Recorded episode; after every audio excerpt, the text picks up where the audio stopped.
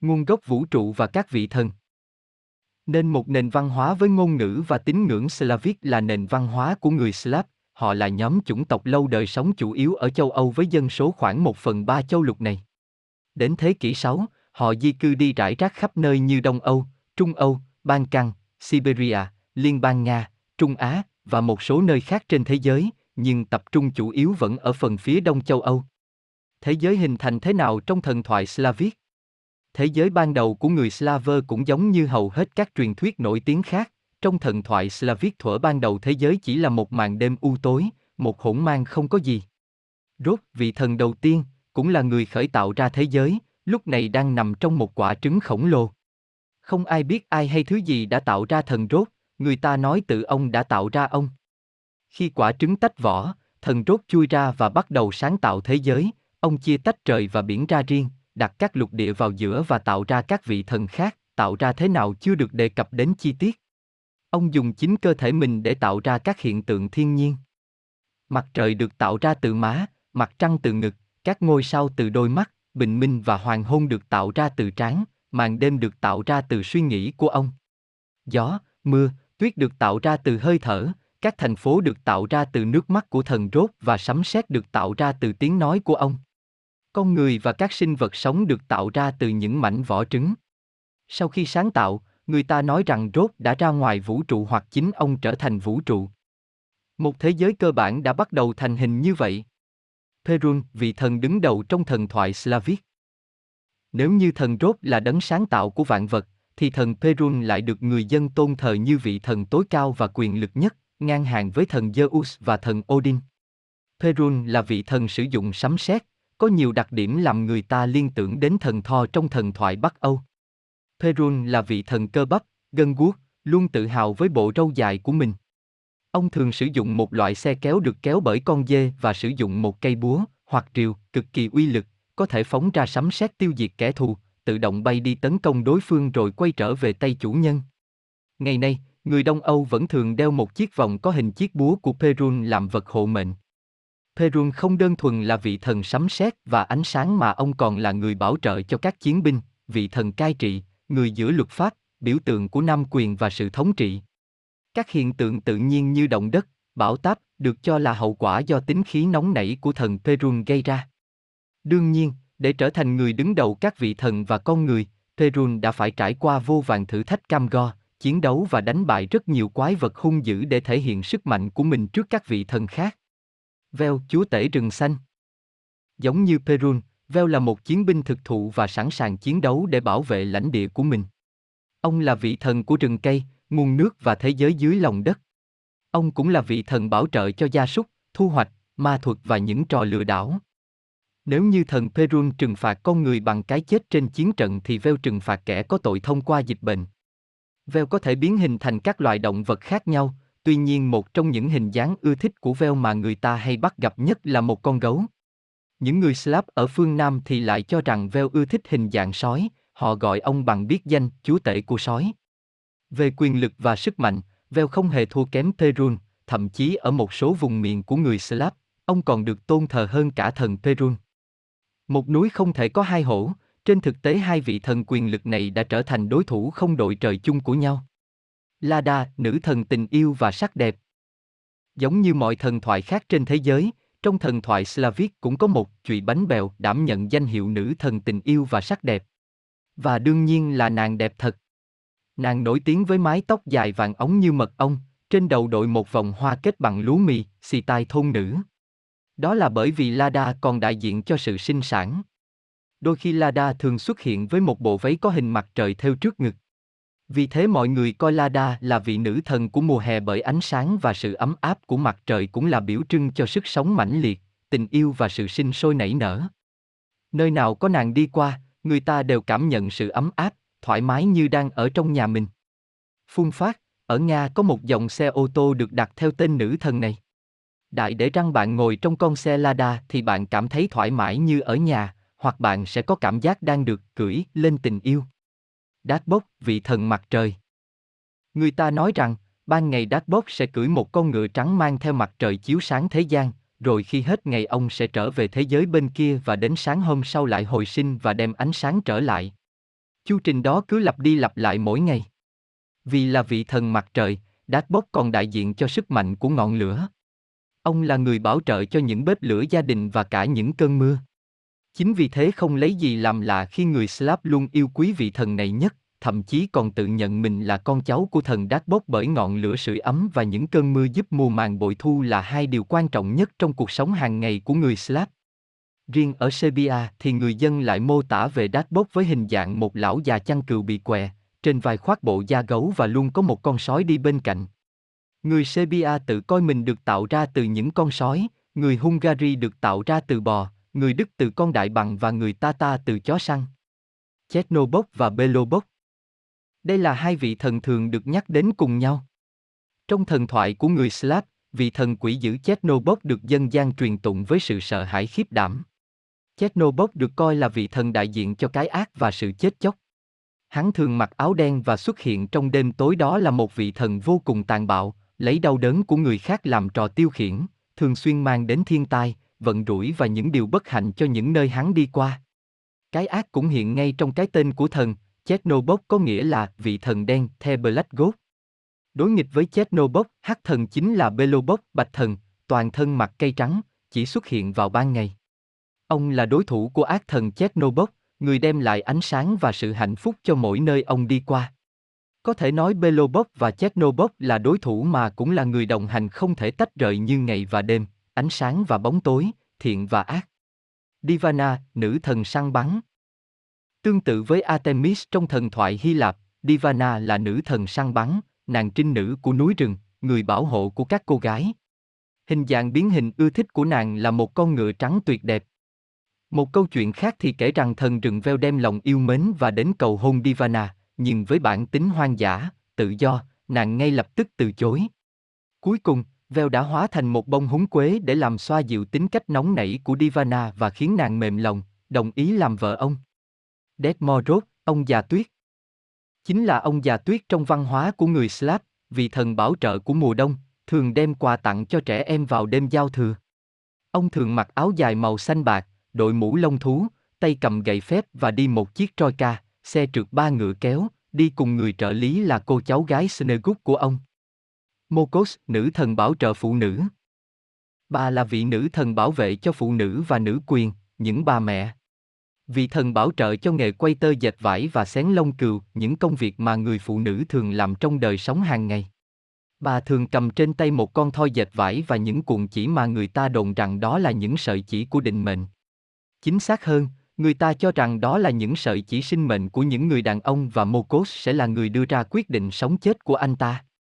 Morana, nữ thần của mùa đông và cái chết. Morana chưa bao giờ được người dân Slav yêu mến bởi những gì nàng đem lại chỉ là cái đói, sự lạnh lẽo và chết chóc. Nàng ta có mái tóc màu đen và ánh mắt vô cùng đáng sợ. Đi cùng Morana chỉ có lũ phù thủy và những sinh vật ma quỷ. Vecna, nữ thần mùa xuân. Trái ngược với Morana, Vecna là nữ thần của mùa xuân, luôn đem lại sự ấm áp và sinh sôi nảy nở, xinh đẹp và có mùi hương hoa thơm ngát bao quanh. Vecna được mọi người chào đón ở mỗi nơi nàng đi qua, nàng đóng vai trò là nữ thần của tuổi thanh xuân và đôi khi được đánh đồng chung với nữ thần tình yêu và sắc đẹp Lada. Svitovik, thần chiến tranh. Ông là vị thần của chiến tranh và sự thụ thai, tượng trưng cho sự mạnh mẽ và sức sống mãnh liệt. Ông thường được miêu tả với chiều cao 8m, có bốn cái đầu nhìn ra bốn hướng, mỗi khuôn mặt lại có màu da khác nhau, luôn cầm trên tay một thanh gương, tay kia cầm một cái sừng dùng để đựng rượu. Nhờ bốn cái đầu, người ta nói Svitovic có thể nhìn thấu mọi chuyện trên thế gian và không có điều gì mà ông không tỏ tường. Ông còn sở hữu một con ngựa trắng có khả năng bói toán, đoán định tương lai. Stribo, thần gió. Seibok là vị thần của gió trời và không khí. Ông sinh sống tại một hòn đảo giữa đại dương, trung tâm của trái đất. Tuy không có nhiều câu chuyện về Stribo, nhưng sự đóng góp của vị thần này cho thế giới rất đáng để nói đến. Ông chính là người đã tạo ra tám hướng gió chính của trái đất, rất quen thuộc trong cuộc sống hàng ngày của chúng ta, gió đông bắc, gió tây nam. Stribo luôn được những người đi biển tôn thờ bởi ông thường đưa những làn gió, những đứa con của ông vào những cánh buồm khiến tàu bè đi lại nhanh chóng hơn. Những thương gia cũng thường dâng ông lễ vật để mong mưa thuận gió hòa mỗi lần đi biển buôn bán. Nữ thần tình yêu và sắc đẹp Lada Lada, hay Lado, là nữ thần của sự hòa hợp, vui vẻ, tình yêu và sắc đẹp, đồng thời còn là người bảo hộ cho những thanh thiếu niên, thiếu nữ. Lada và Lado đôi khi được xem là cặp thần song sinh, và đôi khi lại được cho là một nữ thần mẹ và con trai. Nàng được miêu tả là một nữ thần quyến rũ có mái tóc vàng bông bềnh, trên đầu đội vòng kết từ bông lúa. Chiếc vòng kết từ bông lúa là biểu tượng cho sự gắn kết với sinh sản và đất mẹ. Trên ngực nàng có in hình mặt trời, như một biểu tượng của sự sống. Tên của nàng nghĩa là hòa hợp, đoàn kết và sự thanh bình. Nàng tạo ra sự hòa hợp giữa vợ chồng cùng các thành viên trong gia đình, ban phước cho tình yêu, hôn nhân, gia đình đầm ấm. Tại Nga, khi một cặp vợ chồng có cuộc sống hạnh phúc, người ta thường nói rằng là do Lada sống cùng họ. Nhiều người tin rằng Lada sống tại thế giới của người chết, gọi là Iris cùng với thần veo. Vào thời điểm mùa xuân đến, cửa Iris sẽ được mở ra. Từ đấy, Lada bước tới thế giới loài người, khiến vạn vật đâm chồi nảy lộc. Tới cuối hạ, Lada trở về Iris, lúc đó trái đất sẽ bắt đầu vào mùa thu. Chủ yếu Lada là nữ thần của mùa hạ, thường đi cùng nữ thần mùa xuân Vecna để cùng ban phước cho những sinh vật sống. Cả hai nữ thần đều là nữ thần của sinh sản, vậy nên khó có thể phân biệt được hai người. Con vật thiên của nữ thần là gà trống, nai, kiến và đại bàng, cùng các loài thực vật là anh đào, bồ công anh, hoa mẫu đơn và cây đoan. Kỳ nghỉ xuân tại Thụy Sĩ, gọi là Sessen, được coi là lễ tôn vinh nữ thần Lada. Người Thụy Sĩ quan niệm rằng nữ thần Lada đã đến, đẩy lùi mùa đông khắc nghiệt và mang thảm thực vật về. Điều này có chút không đúng lắm vì Lada được xác nhận là nữ thần mùa hè, tuy nhiên ta không nên tranh cãi nhiều, tại những vùng không có tuyết, người ta sẽ đặt một tảng đá và gieo lên nó một hạt giống hoa. Vào kỳ nghỉ lễ này, người ta sẽ đánh chuông, vật mà nữ thần Lada bảo hộ, như một lời tuyên bố rằng xuân đã đến và đẩy lùi mùa đông, bóng tối. Khi viếng thăm người khác, người ta thường lắc chuông cầm tay, hoặc ấn chuông cửa, hay mang theo một vài bông hoa thay lời mời nữ thần đem đến cho gia chủ niềm may. Vị thần sáng thế rốt. Trong thần thoại Slavic, khởi nguyên vũ trụ là hỗn nguyên, là bóng tối, là hư vô. Sau thời gian dài, hình thành nên một quả trứng ở trung tâm vũ trụ. Quả trứng đó tích tụ tinh hoa và chờ ngày nở. Bên trong quả trứng là rốt, vị thần đầu tiên. Khi tích tụ đủ năng lượng, rốt bật tung vỏ trứng để ra ngoài. Năng lượng từ vụ nổ đó lan ra, cơ sở cho vật chất của vũ trụ, nghe như vụ nổ Big Bang. Rốt đã dùng quyền năng của mình, kết hợp giữa thể xác của bản thân với những vật chất nguyên sơ kia, lần lượt nhào nặng lên trái đất, đại dương, các thiên thể, và các vị thần khác. Ông lấy má mình làm mặt trời, ngực hóa mặt trăng, ngôi sao từ đôi mắt anh, núi non, ánh bình minh và hoàng hôn từ trán, đêm tối từ những suy nghĩ của thần, gió, mưa, tuyết từ hơi thở và thành phố từ nước mắt, và sấm sét từ giọng nói. Ông cũng nhào nặng lên một cây sồi khổng lồ, kết nối thiên giới, nhân gian và địa phủ. Khi thần hoàn thành mục tiêu của mình, thần biến mất. Hiểu nôm na, rốt đã tự đồng nhất mình với vũ trụ. Trên thực tế, thần là nền tảng của mọi thứ. Tất cả có thể nhìn thấy và vô hình đều đại diện rốt. Tuy nhiên, rốt cũng được tôn thờ theo một cách khác, và điều đó cũng liên quan đến sự tồn tại. Rốt là người bảo trợ mùa màng, sinh đẻ, gia đình. Tất cả các danh từ trong tất cả các ngôn ngữ Slav đều có gốc của từ rốt. Gia đình, sinh, thiên nhiên, con người, và đều là những từ có chứa rốt trong gốc của họ. Điều đó cho thấy rốt được tôn trọng như thế nào giữa các Slav và cách họ nhìn thấy nền tảng của mọi thứ từ thần. Hai hậu duệ trực tiếp của rốt là Svarog, thiên đường, và Lada, sắc đẹp. Cháu nội ông, Perun, vị thần sấm sét, sau này là vua của các vị thần Slavic. Vị thần chúa tể Slavic, Perun. Người đứng đầu các vị thần Slavic, quyền năng nhất trong các vị thần, không tính rốt, là Perun, là cháu của rốt. Ông là vị thần của sấm sét, bão tố, công lý và chiến tranh. Vũ khí của Perun là một cây rìu sấm sét, ông có thể ném nó ra và nó tự quay lại, giống cây bún Yoni. Perun thường di chuyển trên một cổ chiến xa bay được kéo bởi ba con dê, hoặc bò. Biểu tượng của Perun là cây rìu, là đại bàng, là sấm sét và là cây sồi. Tương truyền, dưới chốn địa phủ sâu thẳm, có một con mãng xà tên là Sky. Nó có định mệnh sẽ chết dưới tay một đứa con của Svarog, thần bầu trời, và Lada, nữ thần sắc đẹp và mùa màng, kẻ mà nó không thể giết hại. Vì thế nó lần lượt bắt cóc ba người con gái của Svarog và Lada, dùng tà thuật đưa họ vào giấc ngủ vĩnh cửu và giam cầm lại. Nữ thần Lada, đã hạ sinh một đứa bé trai sau khi ăn thịt một con cá kiếm có biểu tượng của rốt. Đó chính là Perun. Khi Perun lớn lên, Sky đã nhận ra mối nguy hại với mình và cử tay chân bắt cóc Perun, nhưng lại giấu ở một chỗ khác. Nữ thần Lada bèn triệu tập ba người hầu, biến thành một loài nửa người nửa chim để tìm Perun. Perun được cứu sống kịp thời, và thề sẽ trả thù Sky.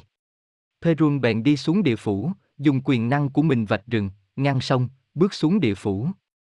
Tại đây, ông gặp kẻ thù Sky đang ngủ, bên cạnh nó là ba người chị của Perun, Jiva, Marena và Lolia.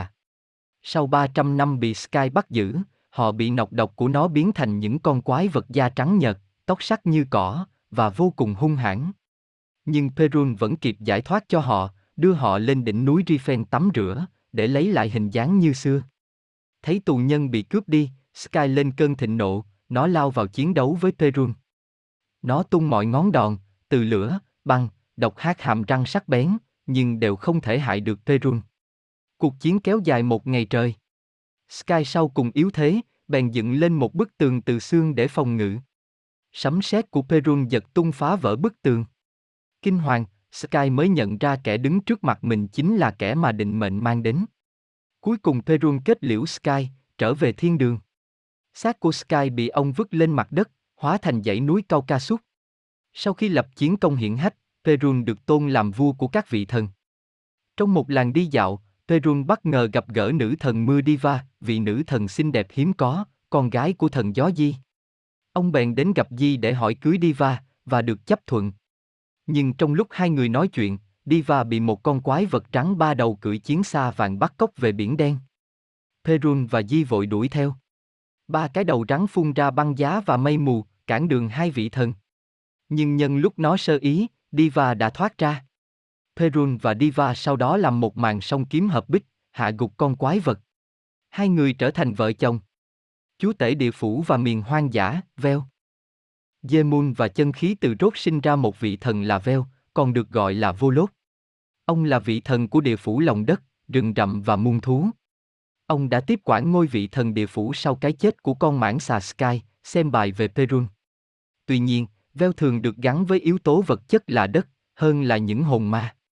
Veo thường được mô tả có hình dáng một người đàn ông cơ bắp, trên đầu có sừng nhỏ, khoác một bộ da gấu, tay cầm trượng gỗ. Veo là thần bảo hộ của mọi loài thú, do đó ông có thể biến hình thành bất cứ loài vật nào, khả năng này hầu hết các vị thần Slavic đều có, nhưng Veo là chuyên gia cao cấp. Ông thường xuất hiện trong hình dạng một con gấu khổng lồ, đôi khi xung quanh có một đám sói hộ vệ. Veo được xem là có quyền năng ngang tầm với vua của các vị thần, Perun. Họ thường xuyên nổ ra các tranh chấp về mặt quyền lực. Đỉnh điểm là trong đám cưới giữa Perun và Diva, Veo cũng được mời đến dự. Nhưng khi vừa nhìn thấy cô dâu Diva lộng lẫy bước ra, Veo đã mê mẩn thần hồn. Ông ngang nhiên ngăn cản đám cưới, và hỏi cưới Diva, nhưng bị nữ thần mưa từ chối. Veo bỏ về, nhưng mâu thuẫn giữa hai vị thần quyền năng bùng phát. Và cuộc chiến khủng khiếp bắt đầu. Cuộc chiến kinh khủng ấy kéo dài rất lâu, từ đánh xa bằng sấm sét và đất đá, cho đến trận chiến bằng búa rìu và nanh vuốt. Những trận chiến của họ diễn ra khắp các miền đất, làm chấn động cả ba thế giới. Sau hàng năm trời, cuối cùng, Veo buộc phải rút lui về địa phủ. Perun cũng không còn sức truy đuổi. Cuộc chiến tạm thời kết thúc, nhưng họ vẫn tiếp tục cạch mặt nhau, chuyển qua thời kỳ chiến tranh lạnh. Và trùng hợp thay, mâu thuẫn giữa hai vị thần quyền năng, bắt đầu từ một người phụ nữ, và cũng kết thúc nhờ một người phụ nữ. Đó chính là nữ thần săn bắn Divana. Nữ thần săn bắn của người Slavic, thần Divana. Nữ thần săn bắn của người Slavic là thần Divana.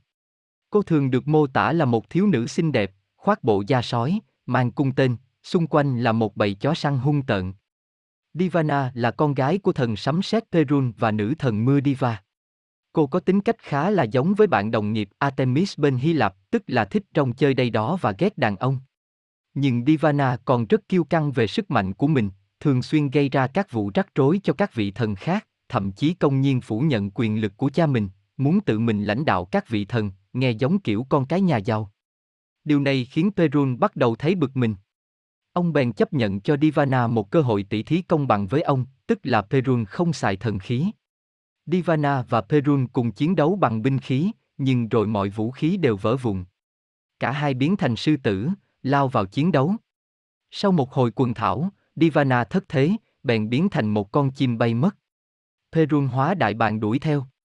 Thấy nguy, Divana lại hóa thành một con cá lẫn xuống dưới các hang nước. Perun bèn triệu hồi lưỡi câu từ Mokos, nữ thần số phận, và tóm gọn đứa con gái của mình. Sau một hồi khóc lóc van xin, Divana được Perun tha bổng. Tuy nhiên, Perun vẫn lo về đứa con gái của mình, bèn quyết định kiếm cho Divana một tấm chồng để cho cô khỏi quậy phá. Nhưng chẳng một người đàn ông nào dám tiếp cận Divana. Chỉ có một người duy nhất dám làm điều đó, lại chính là kẻ thù của Perun, Veo. Khi nhìn thấy Divana đi săn trong rừng của mình, Veo đã mê đắm lần thứ hai trong đời. Ông biến ra đủ mọi hình dạng muôn thú để tiếp cận cô, nhưng đều bị từ chối. Cuối cùng, Veo hóa ra một bông hoa tím biếc bên đường, Divana đã hái bông hoa lên và chấp nhận lời tỏ tình của ông, chứng tỏ, dù ra vẻ mạnh mẽ đến đâu thì bà vẫn mê hoa.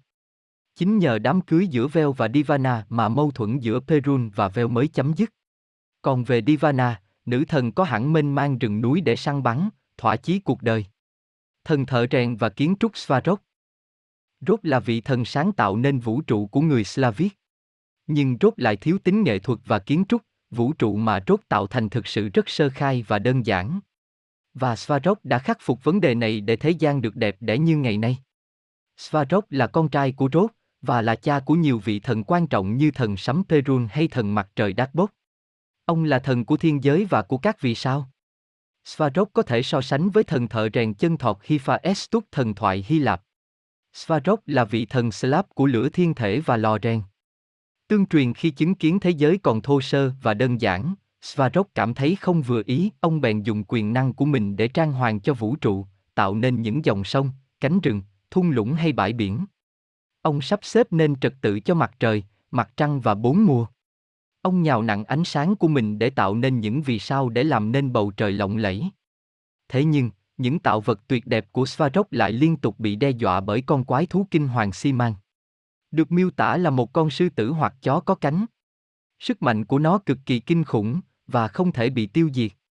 Cuối cùng, Svarog đã rèn nên sợi xích bền vững nhất và xích được Siman vào sao Bắc Cực, còn làm thế nào xích được thì không biết.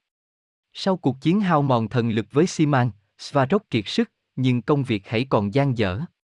Ông chìm vào giấc ngủ, và trong giấc mơ, linh hồn ông đã định hình lên những vì sao xa xôi. Cũng chính vì lý do này mà ngai vàng bỏ trống, từ đó Perun lên nối ngôi. Thần mặt trời đát bốc.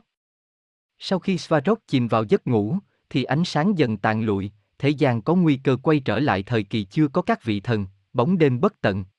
Điều này gây ra một mối nguy cho toàn vũ trụ, cho đến khi Đát Bốc xuất hiện. Đát Bốc là con trai út của Svarog và Lada. Ông đã kế thừa ngọn lửa quyền năng của sự sống từ cha mình. Ông bèn tiếp quản vị trí thần mặt trời, mang lại ánh sáng cho thế gian. Ông cũng là thần của mưa, của mùa màng, giàu có. Đát Bốc được mô tả có hình dạng một người đàn ông tóc vàng, mặc áo vàng sáng rực và đôi khi được cho là có bộ râu bạc. Ông cưỡi trên một con ngựa bạch, kéo theo mặt trời vào mỗi buổi sáng. Hành trình của ông, cũng như mọi vị thần mặt trời khác, là từ đông sang tây mỗi ban ngày. Đến đêm, Đát Bốc sẽ tiến xuống thế giới âm phủ, nhường chỗ để màn đêm cân bằng thế giới. Đát Bốc có hai người con gái, tên của vợ ông không thống nhất, là hai nữ thần Doriath đại diện cho sao hôm và sao mai. Nhiệm vụ của họ chính là canh chừng con quái vật tận thế Siman. Họ cũng là người canh gác cung điện lửa của Đát Nhưng lộ trình đều đặn của Đát lại bị quấy rối bởi tay một người phụ nữ, đó là nữ thần mùa đông Morana. Thần mặt trời Đát Sau khi Svarok chìm vào giấc ngủ, thì ánh sáng dần tàn lụi, thế gian có nguy cơ quay trở lại thời kỳ chưa có các vị thần, bóng đêm bất tận. Điều này gây ra một mối nguy cho toàn vũ trụ, cho đến khi Đát xuất hiện. Đát là con trai út của Svarog và Lada. Ông đã kế thừa ngọn lửa quyền năng của sự sống từ cha mình. Ông bèn tiếp quản vị trí thần mặt trời, mang lại ánh sáng cho thế gian. Ông cũng là thần của mưa, của mùa màng, giàu có. Đát được mô tả có hình dạng một người đàn ông tóc vàng, mặc áo vàng sáng rực và đôi khi được cho là có bộ râu bạc. Ông cưỡi trên một con ngựa bạch, kéo theo mặt trời vào mỗi buổi sáng. Hành trình của ông, cũng như mọi vị thần mặt trời khác, là từ đông sang tây mỗi ban ngày. Đến đêm, Đát bốc sẽ tiến xuống thế giới âm phủ, nhường chỗ để màn đêm cân bằng thế giới. Darkbot có hai người con gái, tên của vợ ông không thống nhất, là hai nữ thần Zodiac đại diện cho sao hôm và sao mai. Nhiệm vụ của họ chính là canh chừng con quái vật tận thế xi. Họ cũng là người canh gác cung điện lửa của Darkbot. Nhưng lộ trình đều đặn của Darkbot lại bị quấy rối bởi tay một người phụ nữ, đó là nữ thần mùa đông Morana. Nữ thần của mùa đông Morana. Trong thần thoại Slavic, Morana là nữ thần của mùa đông và cái chết. Bà được mô tả là cực kỳ xinh đẹp, nhưng cũng lạnh lẽo và đáng sợ, giống như là bà chúa tuyết. Nữ thần có nơi ở thường trực là dưới địa phủ, nhưng thường xuyên lên trần gian để mang đến cái đói rét và chết chóc. Tuy nhiên, bà lại cực kỳ sợ hãi trước ánh sáng mặt trời của thần Darkbot. Một lần, Morana quyết tâm ra A với địch thủ của mình. Vào một đêm khi Darkbot xuống địa phủ, Morana bèn lấy danh nghĩa chủ nhà mở tiệc khoản đãi. Trong bữa tiệc, Morana đã dùng sắc đẹp, mê thuật, độc dược, khiến Darkbot rơi vào giấc ngủ sâu, quên hết thế gian. Cả trời đất ngập trong gió bão và tuyết trắng lạnh lẽo của Morana suốt một năm trời. Trước sự thống khổ của nhân gian, các vị thần từ thiên giới quyết định can thiệp, đánh thức Darkbot. Khi thức dậy, Darkbot rất đổi tức giận, bèn dùng ngọn lửa của mình thiêu cháy thể xác của Morana, mang ánh sáng trở lại thế gian. Sau sự việc này, Morana chỉ còn là một hồn ma. Nhưng bà ta vẫn không từ bỏ nỗ lực ngăn cản Darkbot. Vào mỗi mùa đông, thời điểm thắng thế của Chernobog trước Belobog, bóng tối vượt lên ánh sáng, thì Morana lại dùng phép thuật giữ chân Darkbot, để một lần nữa vươn lên thống trị. Và đến khi Belobog lấy lại thế thượng phong, Darkbot sẽ lại thoát ra, đánh bại Morana để mang đến ánh sáng ấm áp. Morana gắn với hình tượng của kha khá nhân vật phản diện trong thần thoại Slavic. Mụ phù thủy già Baba Yaga là một trong số những tay sai đắc lực nhất của nữ thần mùa đông. Nữ thần cũng có nhiều người tình trên trần thế, nhưng người duy nhất có thể xem là chồng của Morana thì chỉ có thể là Koshi kẻ bất tử, một kẻ tuy không phải thần thánh nhưng cũng đầy quyền năng và tàn bạo. Kotsi kẻ bất tử Kotsi, hay còn gọi là Kotsi kẻ bất tử, là một kẻ cực kỳ nguy hiểm. Lão là một phù thủy, và một lãnh chúa tàn bạo. Hắn thường được mô tả như một lão già xấu xí và đáng sợ, sống trong tòa lâu đài băng sâu trong những rặng núi hắc ám. Kotsi có những phép thuật cực kỳ cao cường. Y thường cưỡi trên con ngựa ma ba hoặc bảy chân đi quanh các con đường núi, tạo ra những trận bão tuyết kinh hồn. Hắn rất thích bắt giữ và hành hạ những người bộ hành vô tình bắt gặp. Hắn thực sự là một hung thần khiến ai cũng kinh sợ và ghê tởm. Koshi sở hữu nhiều loại vật thể ma thuật khác nhau, áo choàng, nhẫn. Nhưng điều thực sự khiến Koshi trở nên nổi bật chính là việc hắn hoàn toàn bất tử, không thể bị giết hay lão hóa.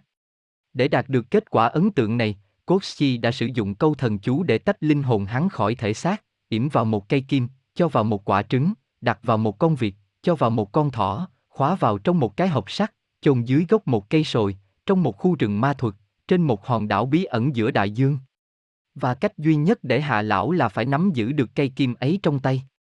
Tuy được coi là chồng chính thức của nữ thần mùa đông Morana, nhưng Kotsi vẫn có sở thích sưu tầm mỹ nữ. Hắn thường xuất hiện dưới hình dạng một cơn bão tuyết, bắt cóc những cô gái đẹp về lâu đài để phục vụ cho hắn. Và có vẻ Morana cũng chẳng có ý kiến gì. Chernobog và Belobog, thần ngày và đêm. Chernobog và Belobog là hai vị thần đối nghịch nhau trong thần thoại Slavic. Không ai rõ nguồn gốc thực sự của họ. Có nguồn cho rằng hai vị thần này được sinh ra từ suy nghĩ của thần sáng tạo rốt. Nhưng họ đại diện cho ngày và đêm. Belobog là vị thần trắng. Ông râu tóc trắng, mặc áo trắng, cầm một cây gậy trắng. Belobog đại diện cho ánh sáng, cho điều thiện, cho ban ngày, cho sự sống. Tóm lại là cho phần dương của vạn vật. Đối nghịch với Belobog là Chernobok, vị thần đen tối, với áo đen, râu đen, đại diện cho bóng tối, điều ác, ban đêm, cái chết, tức là phần âm. Chernobok mang đến tai họa và thảm họa, mang lại xui xẻo và bất hạnh bất cứ nơi nào anh ta quay đầu. Chernobok trở thành một nhân vật phản diện có trái tim đen tối. Anh ta trên bông là Darth Vader của thần thoại Slav. Hai vị thần đối lập này luôn cạnh tranh nhau. Chính điều này đã gây ra sự luân chuyển bốn mùa, ngày đêm xoay vần, thiện ác biến đổi, có thể nói họ gián tiếp ảnh hưởng đến rất nhiều chuyện, thậm chí cả đến sức mạnh các vị thần khác. Ông già tuyết Dead Morod Dead Morod là ông già tuyết trong văn hóa của người Slav, vị thần bảo trợ của mùa đông, đóng một vai trò tương tự như ông già Noel trong văn hóa phương Tây, dựa trên nguyên mẫu thánh Nicolau. Ông già Noel thường tặng quà bí mật vào ban đêm còn Desmond lại đem quà tặng cho trẻ em trực tiếp vào đêm giao thừa.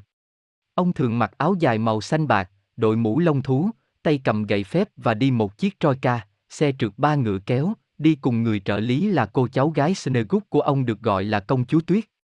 Ông được giáo hội chính thống giáo Nga miêu tả như một nhân vật tốt bụng đem niềm vui ấm áp tới giữa mùa đông. Gần đây, đôi khi ông già Tuyết cũng được đồng hóa với ông già Noel với bộ áo khoác đỏ và đem quà đến đặt dưới cây thông trước khi năm mới đến. Nữ thần mẹ bảo trợ phụ nữ Mokos Mokos là nữ thần mẹ bảo vệ cho phụ nữ và nữ quyền, những người mẹ, nữ thần của mùa màng, sự sinh sản và thủ công mỹ nghệ. Vị thần bảo trợ cho nghề quay tơ dệt vải và xén lông cừu, những công việc mà người phụ nữ thường làm trong đời sống hàng ngày. Bà thường cầm trên tay một con thoi dệt vải và những cuộn chỉ mà người ta đồn rằng đó là những sợi chỉ của định mệnh.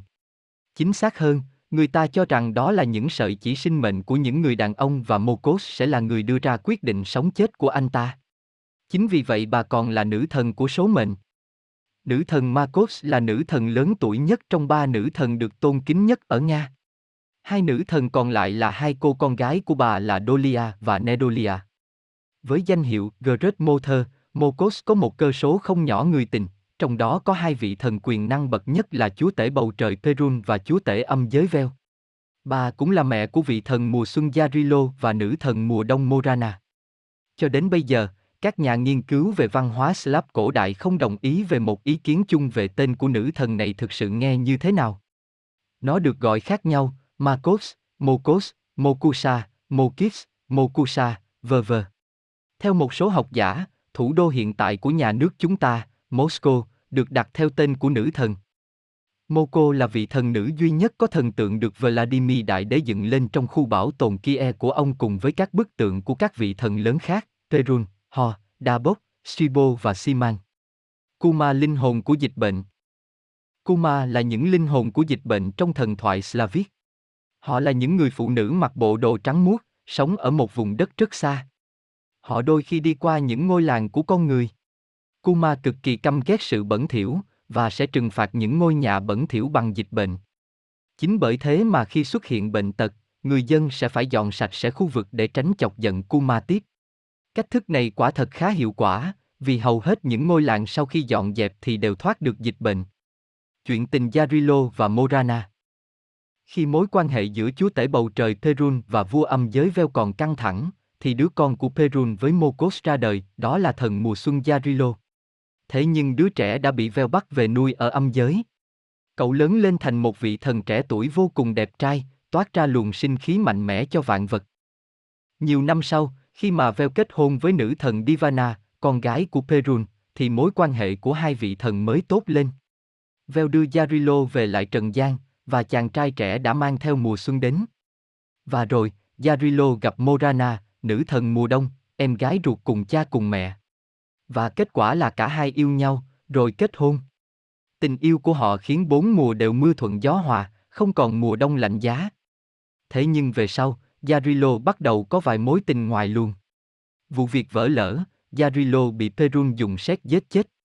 Không có chồng, Morana trở nên khô héo và mùa đông băng giá đến, nữ thần trở thành thành một nữ thần bóng tối và băng giá khủng khiếp, già nua và nguy hiểm. Yarilo lại được hồi sinh mỗi năm một lần để mang mùa xuân đến cho thế giới, và nửa năm sau thì sẽ phải quay về âm phủ. Toàn bộ huyền thoại sẽ lặp lại hàng năm, và kể lại những phần quan trọng của nó được đi kèm với các lễ hội lớn hàng năm của lịch Slav. Nữ thần mùa xuân Vecna Vecna là nữ thần của tuổi trẻ và mùa xuân, là vị thần trái ngược với Morana. Vecna sống trong các cung điện trên đỉnh núi, nơi họ thảo luận về mùa màng và cuộc sống của con người. Nữ thần luôn đem lại sự ấm áp và sinh sôi nảy nở, xinh đẹp và có mùi hương hoa thơm ngát bao quanh. Vecna được mọi người chào đón ở mỗi nơi nàng đi qua, nàng đóng vai trò là nữ thần của tuổi thanh xuân và đôi khi được đánh đồng chung với nữ thần tình yêu và sắc đẹp Lada. Cộng đồng Slav đặc biệt là người xếp thường đặt tên Vecna cho một cô con gái, họ tin rằng con gái họ sẽ hạnh phúc và vui vẻ giống như nữ thần Vecna, hay như mùa xuân. Vecna cũng là nữ thần chiến thắng. Thể hiện cho sự vượt qua cái chết và mùa đông khắc nghiệt, và cai trị thiên nhiên. Chiến thắng này được người dân tổ chức các lễ hội thành phong tục. Theo truyền thuyết, mỗi mùa xuân Sibo đều mang Vesna trên đôi cánh của ánh sáng và làn gió đẹp. Trong cuộc đấu tay đôi giữa Morena và Vesna, người Slav luôn chọn Vesna. Người Slav có phong tục mang búp bê Vesna trên cành cây và đốt con búp bê Morena. Thực hành này tượng trưng đánh dấu chiến thắng của Vesna trước Morena. Tất nhiên, chiến thắng của Vecna không phải là dứt khoát, vì tất cả các chu kỳ được lặp lại hàng năm. Cuộc chiến giữa Morena cho thấy Vecna có những đặc điểm chung giữa những người phàm trần, không khoan dung với những người phụ nữ khác, sự ghen tị và đấu tranh cho quyền lực. Hòn đảo bí ẩn Buyên của người Slaver Buyên còn gọi là Bujan là một hòn đảo vô cùng đặc biệt và bí ẩn trong đại dương. Nó được coi là trung tâm của trái đất, là điểm hội tụ của rất nhiều nguồn năng lượng trong thần thoại Slavic, và là điểm kết nối của rất nhiều câu chuyện dân gian vào hệ thống thần thoại Slavic. Đảo Buyên là một nơi gần như bất khả thi để tìm ra, vì nó lúc ẩn lúc hiện giữa biển khơi. Theo một chu kỳ của thủy triều chưa xác định, Buyên sẽ biến mất khỏi con mắt người phạm và chìm xuống đáy biển, sau đó sẽ lại trồi lên. Tuy nhiên, một nguồn năng lượng đặc biệt sẽ đảm bảo một in vật và cảnh quan trên đảo đều không hề bị ảnh hưởng. Buyên là nơi đặt cung điện ánh sáng của thần mặt trời Đát và hai con con gái Doriath. Đây cũng là cư ngụ của ba anh em thần gió đông, Tây và Bắc, ở Slavic không có gió Nam. Bên ngoài lâu đài của các vị thần trên là thành phố huyền thoại Ledenet, nơi những cư dân không bị ảnh hưởng bởi thời gian, và sống cuộc đời tự do sung sướng. Trên hòn đảo cũng là nơi tọa lạc của phiến đá Alati, nguồn năng lượng ma thuật thuần khiết, có thể cung cấp vô số tri thức và chữa lành mọi vết thương. Phiến đá Alati được canh gác bởi con chim ưng kim loại Gagana và con mãng xà bóng tối Garafen. Trên hòn đảo cũng tồn tại cánh rừng ngàn xưa, với những cây to khủng khiếp. Cánh rừng này chính là địa điểm Koshi kẻ bất tử cất giấu linh hồn, giả thuyết, Koshi có thể từng ghé thăm nơi này để học phép thuật, sau khi thành công thì vừa muốn chinh phục thế giới bên ngoài, vừa muốn bất tử như ở Legendnet, nên mới nghĩ ra trò cấy linh hồn. Đây cũng là nhà của ba con thần thú, Indrik, vua của mọi loài thú đi trên mặt đất, có hình dáng một con bò khổng lồ, đầu ngựa, chân hươu, trên trán có một cái sừng cực dài. Mỗi bước đi của nó đều làm rung chuyển mặt đất. Còn có Gameun, một con chim khổng lồ có mặt người, sở hữu mọi tri thức của hiện tại, quá khứ và tương lai. Một vài người hùng từ được con thần điểu này cung cấp cho lời tiên tri, giống kiểu Oracle bên Hy Lạp ấy. Bơi lội quanh hòn đảo là Kiếp, một con cá voi khổng lồ, được biết đến là mẹ của mọi loài cá. Một số học giả khẳng định rằng Quyên thực sự là một tên Slavic cho một số hòn đảo thực sự, rất có thể là đảo Ru Dần. Bộ ba nữ thần số mệnh Sudit Sudit là bộ ba nữ thần số mệnh của Slavic. Họ là ba chị em, vẻ ngoài xinh đẹp và thường mặc đồ trắng. Người ta tin rằng vận mệnh của một người hoàn toàn phụ thuộc vào sự quyết định của Sudit. Họ có quyền định loại cuộc sống của một con người trong bao lâu.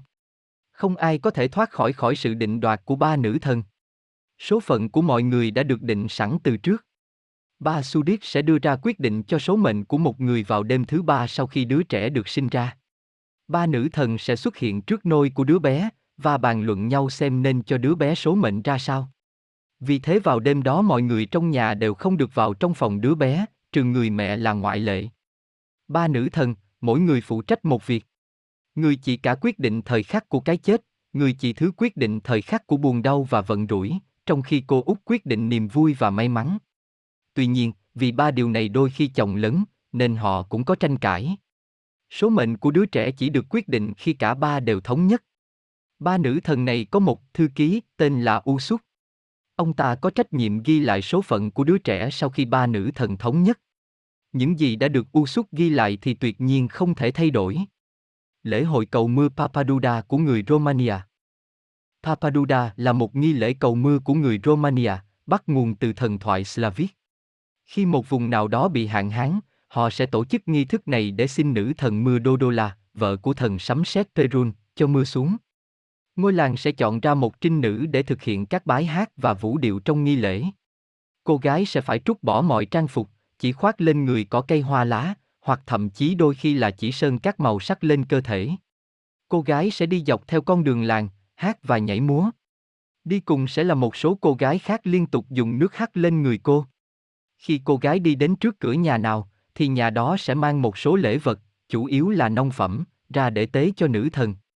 Đến tận thời hiện đại, nghi lễ này vẫn được tổ chức như một hình thức bảo tồn truyền thống.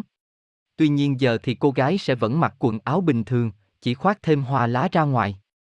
Phù thủy mang ác mộng đêm Nositisa. Nosnita trong thần thoại Slavic, tức là phù thủy đêm, là linh hồn mang đến ác mộng. Mụ thường được mô tả trong hình hài một người phụ nữ đáng sợ mặc đồ đen, đôi lúc già, đôi lúc trẻ. Mụ thường đến bên những người đang ngủ, đặt tay lên người họ để khiến họ gặp ác mộng. Nositisa được cho là sẽ hút đi sinh lực của nạn nhân đi nuôi sống bản thân, và cơn ác mộng mụ mang đến là tác dụng phụ của quá trình đó. Vào ban đêm Nositisa đặc biệt thích tra tấn trẻ em bằng ác mộng, thế nên trẻ con hay gặp ác mộng hơn.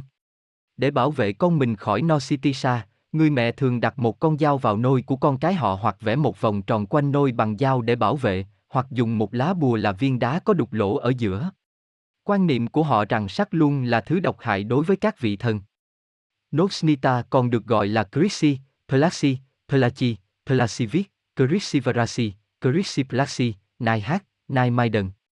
Cô được gọi là Nanika ở Belarus, Nosika hoặc Taka trong tiếng Ba Lan, tiếng Ba Lan, tiếng Tây Ban Nha, tiếng Tây Ban Nha, tiếng Tây Ban Nha, tiếng Tây Ban Nha, tiếng Tây Ban Nha, tiếng Tây Ban Nha, tiếng Tây Ban Nha, tiếng Tây Ban Nha Vidin ở Croatia, Nonin, Meranin ở tiếng Litva. Polundita nổi kinh hoàng vào buổi trưa. Polundita, phù thủy ban trưa, là một nhân vật trong thần thoại Slavic. Cô ta xuất hiện với rất nhiều hình dạng khác nhau, có người nói cô ta trông như một thiếu nữ xinh đẹp, có người thấy cô ta trong hình hài một bà lão già nua, lại có kẻ quả quyết cô ta trong hình hài một bé gái xinh xắn.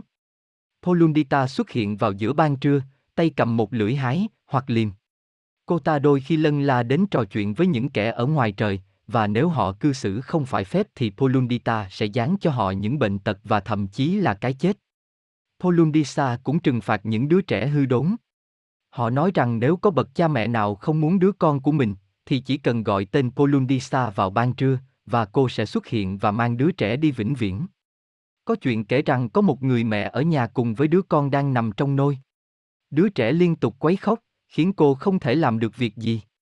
Cuối cùng, người mẹ buộc miệng thà để Polundisa bắt mày đi. Ngay lập tức, phù thủy của ban trưa xuất hiện để đáp lại lời triệu hồi. Người mẹ sững sờ, vội lao đến, ông chặt lấy đứa con của mình để nó không bị bắt đi. Không, bà nghĩ, và siết chặt vòng tay, chặt hơn, chặt hơn nữa. Tối đó, người chồng về nhà. Ông kinh hoàng nhìn thấy vợ mình bất tỉnh nằm dưới đất. Còn đứa bé thì đã chết ngạt do vòng tay siết quá chặt trong cơn hoảng loạn của người mẹ. Tướng cướp họa mi Naitin The Robert Tướng cướp họa mi Naitin, hay Solovi, được mô tả là một tên quái nhân cô độc, hình thù kỳ dị, tính tình rất hung dữ, thường sống trên một ngọn cổ thụ gần con đường lớn dẫn tới thành kia. Hắn có hình dạng nửa người nửa chim, làm tổ lớn sống trên cây nhưng lại cưới vợ loài người. Y thường hù dọa rồi tấn công khách bộ hành bằng một tiếng huyết sáo khủng khiếp đến mức thổi tung cả cây cối, giết chết những ai nghe thấy. Cho đến một ngày nọ có vị hiệp sĩ Ilya Murom quyết định diệt trừ mối họa này. Chàng vào rừng thách đấu với Naitin. Tiếng huyết sáo của tên quái nhân thổi bật gốc nửa số cây trong rừng, nhưng Ilya vẫn trụ vững. Rồi chàng rút mũi tên ra bắn trúng trán và thái dương Naitin, làm hắn ngã nhào từ trên cây xuống và bị bắt sống. Ilya nộp tên cướp cho hoàng tử Vladimir thành kia. Nhưng vị quý tộc này lại có ý định chơi không bảo Naitin huyết sáo cho ông ta nghe. Naitin nói hắn bị thương, phải uống rượu vang để hồi phục, và được Vladimir đồng ý. Hắn vừa uống xong thì mọi vết thương liền lại, và huyết sáo thổi sập cả cung điện làm hàng đống người chết. Sau đó Naitin bị Ilya kết liễu. Thợ săn ma cà rồng Kersnik Kersnik hay Krensik là một dạng pháp sư kim thợ săn quái trong thần thoại Slavic, thợ săn ma cà rồng. Con mồi của họ là Kulak, một loại vampire của Slavic. Các Kersnik sẽ dùng phép thuật thoát hồn khỏi cơ thể, hóa thành hình một loài động vật lông trắng để giao chiến với Kulak, kẻ ẩn mình dưới hình hài loài thú lông đen. Có nhiều thuyết về nguồn gốc phép thuật của các Kersnik, một số cho rằng họ học phép thuật từ loài tiên nữ Vila, số khác cho rằng họ học phép từ ngôi trường hắc ám vùng Babylon. Các Kersnik là những con người mang trái tim lương thiện, sẵn sàng giúp đỡ người nghèo trừ tai ương. Trong loạt tiểu thuyết, anime và manga Trinity Blood, Krumsik là một ma cà rồng hút máu của những ma cà rồng khác. Lilith Sang, Ken, Seth và Abel Nitro là những Krumsik mạnh hơn nhiều so với ma cà rồng thông thường, những người gọi là Kulak. Tất cả đều có hình dạng khác nhau, kênh xuất hiện như một thiên thần với đôi cánh trắng, mặc dù anh ta là nhân vật phản diện, trong khi Abel có vẻ hơi kỳ dị với đôi cánh đen và đôi mắt đỏ. Transit là tên của một anh hùng trong thần thoại Tales of Cilia. Một siêu vũ trụ mang tên Lancer of Transit trong cốt truyện. Phần tiếp theo có một trong những anh hùng, tên là Luger Will Transit. Một cỗ máy tên là Kulak cũng có mặt trong cốt truyện. Nhân vật phản diện chính trong đa cần Huns của Kerry Arthur là một kẻ giết người hàng loạt, người ta tin rằng anh ta là một Krensic săn lùng những kẻ được cho là Kudelak và giết chết họ. Đây là một dạng quỷ hút máu trong thần thoại Slavic, một phiên bản ma cà rồng của Nga. Không giống như ma cà rồng thường được tạo ra do lây nhiễm các vết cắn, Strigiga thường là nữ, được sinh ra một cách ngẫu nhiên. Thông thường những bé gái khi mới sinh ra đã mọc răng hoặc những người bẩm sinh có hai quả tim, tức là có hai linh hồn, đều bị cho là Strigiga và bị dân làng đánh đuổi, trục xuất khỏi cộng đồng. Strigiga có hai bộ răng, một bộ răng thường và một bộ răng nanh chỉ khi cần mới lộ ra, hai linh hồn và đặc biệt là không có lông nách đứng hình. Các đặc điểm này thường được chúng hoặc bố mẹ chúng giấu nhẹm đi vì nếu lộ ra sẽ bị dân chúng tìm cách tiêu diệt. Bị bỏ rơi từ khi còn nhỏ, những bé gái đó thường chết sớm, mà thường là chết do ốm yếu bệnh tật, nhưng chỉ có linh hồn của nó chết và về thế giới bên kia mà thôi. Linh hồn thứ hai của nó, đến lúc này mới bộc lộ và biến đứa trẻ trở thành Shijiga. Shijiga cần máu để tồn tại. Nó có thể uống tạm máu động vật để cầm cự trong một thời gian ngắn, nhưng thứ nuôi sống và giúp Shijiga mạnh mẽ thì lại là máu và ruột người. Chúng cũng có thể hút máu động vật nhưng không cầm cự được quá lâu. Shijiga sẽ chọn những khu nghĩa địa hoặc phế tích tăm tối làm nơi trú ngụ và chỉ ra ngoài săn mồi vào ban đêm. Nó thích lựa chọn con mồi là những kẻ trong quá khứ đã từng xua đuổi và đối xử tàn tệ với nó để làm thịt như một sự báo thù. Ban ngày, Shijiga vẫn có thể xuất hiện dưới lốt người, nhưng sẽ mang một nước da xám xịt lạnh lẽo. Sống càng lâu thì Shijiga càng mạnh và dần dần biến đổi ngoại hình giống một loài thú lai chim với móng vuốt, lông vũ và cánh. Những con cú mèo được cho là một lốt biến hình của Shijiga khi đi săn đêm, điều này khác với các loại ma cà rồng khác thường chọn biến hình thành dơi hoặc chó sói. Cũng giống như mọi ma cà rồng khác, Shijiga sẽ không hoàn toàn bị tiêu diệt nếu không đốt xác hoặc chặt đầu chôn tách riêng với phần thân thể. Một trong những truyền thuyết khác thì kể rằng vẫn có một cách để cứu rỗi một con Shijiga, đưa linh hồn đầu tiên của nó trở về đó là phải có một người đàn ông dũng cảm tự nguyện đến hầm mộ, hang ổ của Shijiga và ngủ lại một đêm ở đó. Sau tiếng gáy thứ ba của con gà trống chào bình minh, nếu người đó thành công thì Shijiga sẽ trở lại thành người. Thủy quái Vodiani Đây là một loài thủy quái nguy hiểm trong thần thoại Slavic. Vodiani có vóc dáng của một người đàn ông to béo với khuôn mặt giống loài ếch, tóc tai và râu màu xanh lục dài lượt thượt. Cơ thể nó được bao phủ bởi một lớp dày hỗn hợp giữa rong rêu, tảo, bùn đất, lông tơ và một lớp vảy màu đen. Là một sinh vật sống nơi sông hồ, người trong giang hồ, Vodiani à phát triển các màng ở tay và một cái đuôi cá giúp nó bơi lội dễ dàng. Một điểm đặc trưng vô cùng đáng sợ con thủy quái này là đôi mắt đỏ rực như hai hòn than. Vodiani à thường bơi nửa chìm nửa nổi trên khúc sông mà nó cai quản và công việc chính của thủy quái này là gây nên các tai nạn đường thủy, gây chết đuối. Khi tức giận nó có quyền năng khiến cho các con đập vỡ tan, lục lội và nước lũ chính là vũ khí của Vodiani. Vodiani nhốt linh hồn nạn nhân trong các ấm trà vì chúng cho rằng ấm trà là thứ đẹp nhất mà chúng muốn sưu tầm. Những người dân địa phương rất sợ hãi Vodiani và thường cung kính gọi nó là ông tổ. Để xoa dịu những cơn giận dữ của con quái vật, người dân quanh vùng thường phải đem hiến tế người sống cho nó. Vodiani không ăn thịt người mà sẽ lôi họ về tổ và bắt họ làm nô lệ phục dịch nó cho đến khi chết. Ở miền Bắc nước Nga, người ta tin rằng Sa Hoàng Vodianik hay Sa Hoàng Vodian là chủ nhân của các Vodiani. Đây ta là một ông già, có thể bay lên trời ngồi trên một đám mây đen và tạo ra những con sông và hồ mới. Thủy quái Vodiani Đây là một loài thủy quái nguy hiểm trong thần thoại Slavic. Vodiani có vóc dáng của một người đàn ông to béo với khuôn mặt giống loài ếch, tóc tai và râu màu xanh lục dài lượt thượt.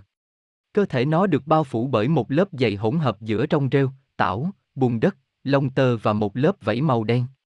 Là một sinh vật sống nơi sông hồ, người trong giang hồ, Vodiani phát triển các màng ở tay và một cái đuôi cá giúp nó bơi lội dễ dàng. Một điểm đặc trưng vô cùng đáng sợ con thủy quái này là đôi mắt đỏ rực như hai hòn than. Vodiani thường bơi nửa chìm nửa nổi trên khúc sông mà nó cai quản và công việc chính của thủy quái này là gây nên các tai nạn đường thủy, gây chết đuối. Khi tức giận nó có quyền năng khiến cho các con đập vỡ tan, lục lội và nước lũ chính là vũ khí của Vodiani.